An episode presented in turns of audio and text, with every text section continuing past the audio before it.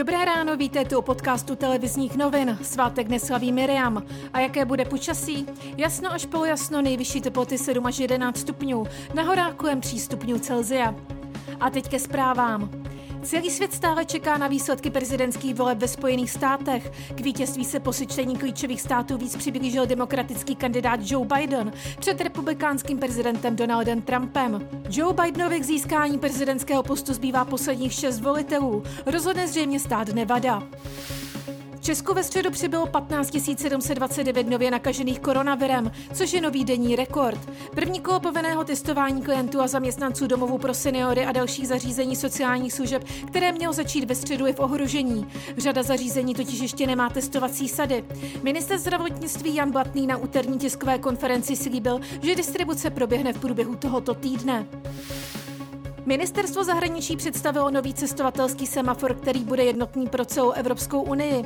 Nově budou všechny země oranžové nebo červené. Semafor se bude aktualizovat podle dohodnutých unijních kritérií pro hodnocení rizika nákazy u jednotlivých států a platit začne od pondělí. Sněmovnu dnes čeká mimořádné jednání. Jednat se bude o návrhu nového stavebního zákona, který má zhruba po 14 letech nahradit dosavadní stavební zákon. Nová právní úprava má podle vlády zrychlit stavební řízení a zkrátit dobu povolování.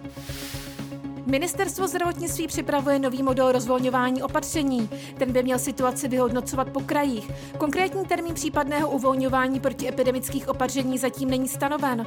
Priorita je ale návrat dětí do škol. Více už ministr zdravotnictví Jan Blatný. Tím, kdo bude prvním v tomto uvolňování, budou po dohodě s ministerstvem školství děti prvních a druhých tříd a následně eh, první stupeň. Kdy se tak stane, vám zatím říct nemůžu.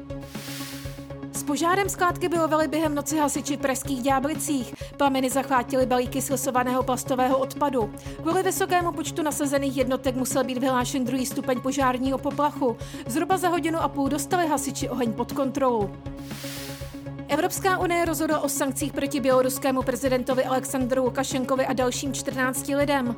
Důvodem je údajné zmanipulování srpnových voleb a následné potlačování protestů v zemi. Unie by měla zmrazit majetek na svém území a zakázat vstup do členských států. Pražskou Slávě dnes čeká třetí zápas Evropské lize proti francouzskému Nis a kouč Terpišovský je v nelehké pozici.